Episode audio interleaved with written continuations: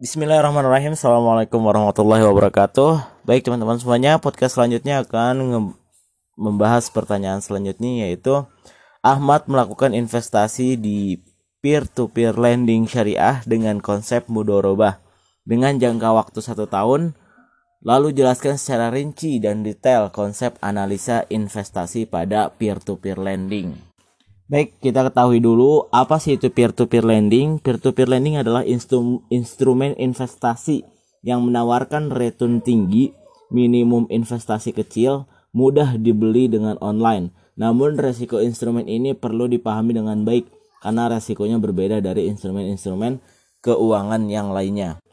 Jadi peer-to-peer lending ini adalah sebuah pinjaman secara langsung berbasis teknologi informasi salah satu pihak sebagai pemberi pinjaman dan pihak yang lain sebagai penerima pinjaman yang dipertemukan lewat platform penyelenggara peer-to-peer.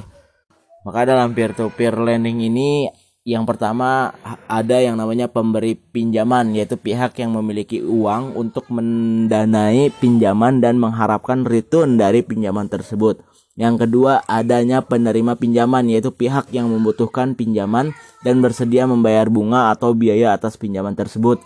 Yang ketiga, penyelenggara peer-to-peer, pihak yang menyediakan platform online untuk mempertemukan memberi pinjaman, pemberi pinjaman dan penerima pinjaman secara digital. Yang keempat, terjadinya pertemuan langsung antara pemberi pinjaman dan penerima pinjaman secara online lewat platform peer-to-peer. Seperti sudah yang sebelumnya disinggung bahwa kebutuhan untuk mendapatkan return investasi lebih tinggi ini bisa diwujudkan jika pinjaman dapat diberikan langsung tanpa perlu perantara sehingga tidak ada potongan. Di sisi lain banyak orang yang tidak bisa mengajukan kredit ke bank.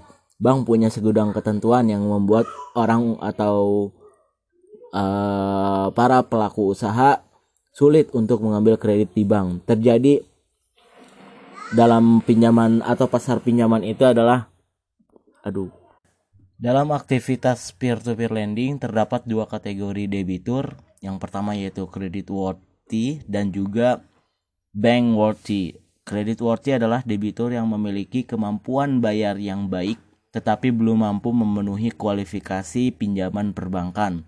Sedangkan bank worthy merupakan debitur yang sudah lolos analisis kredit atau 5C sehingga peer-to-peer lending dapat menjadi pilihan alternatif bagi si bank.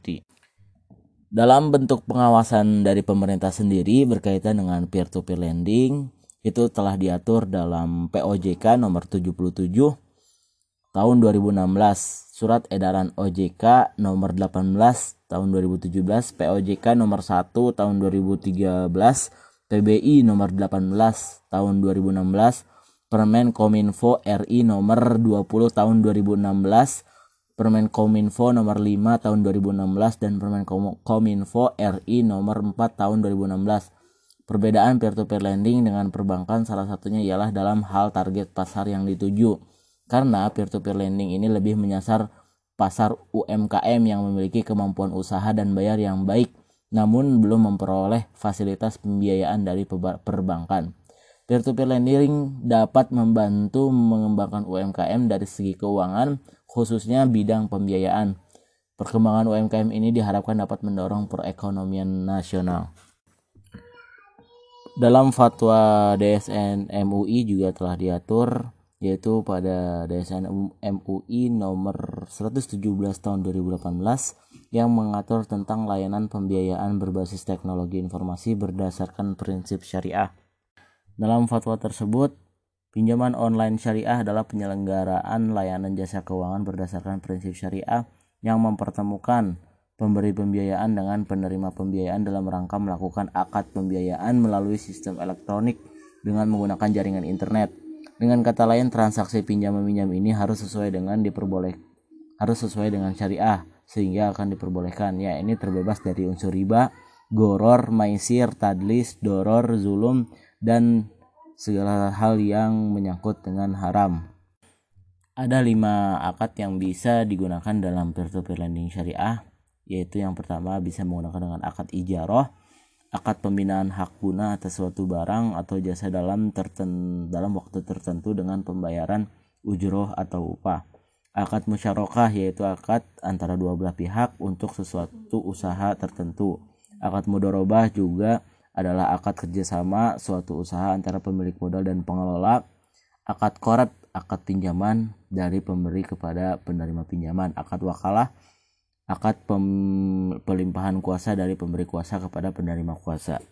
Itu saja yang bisa disampaikan. Terima kasih atas perhatiannya. Assalamualaikum warahmatullahi wabarakatuh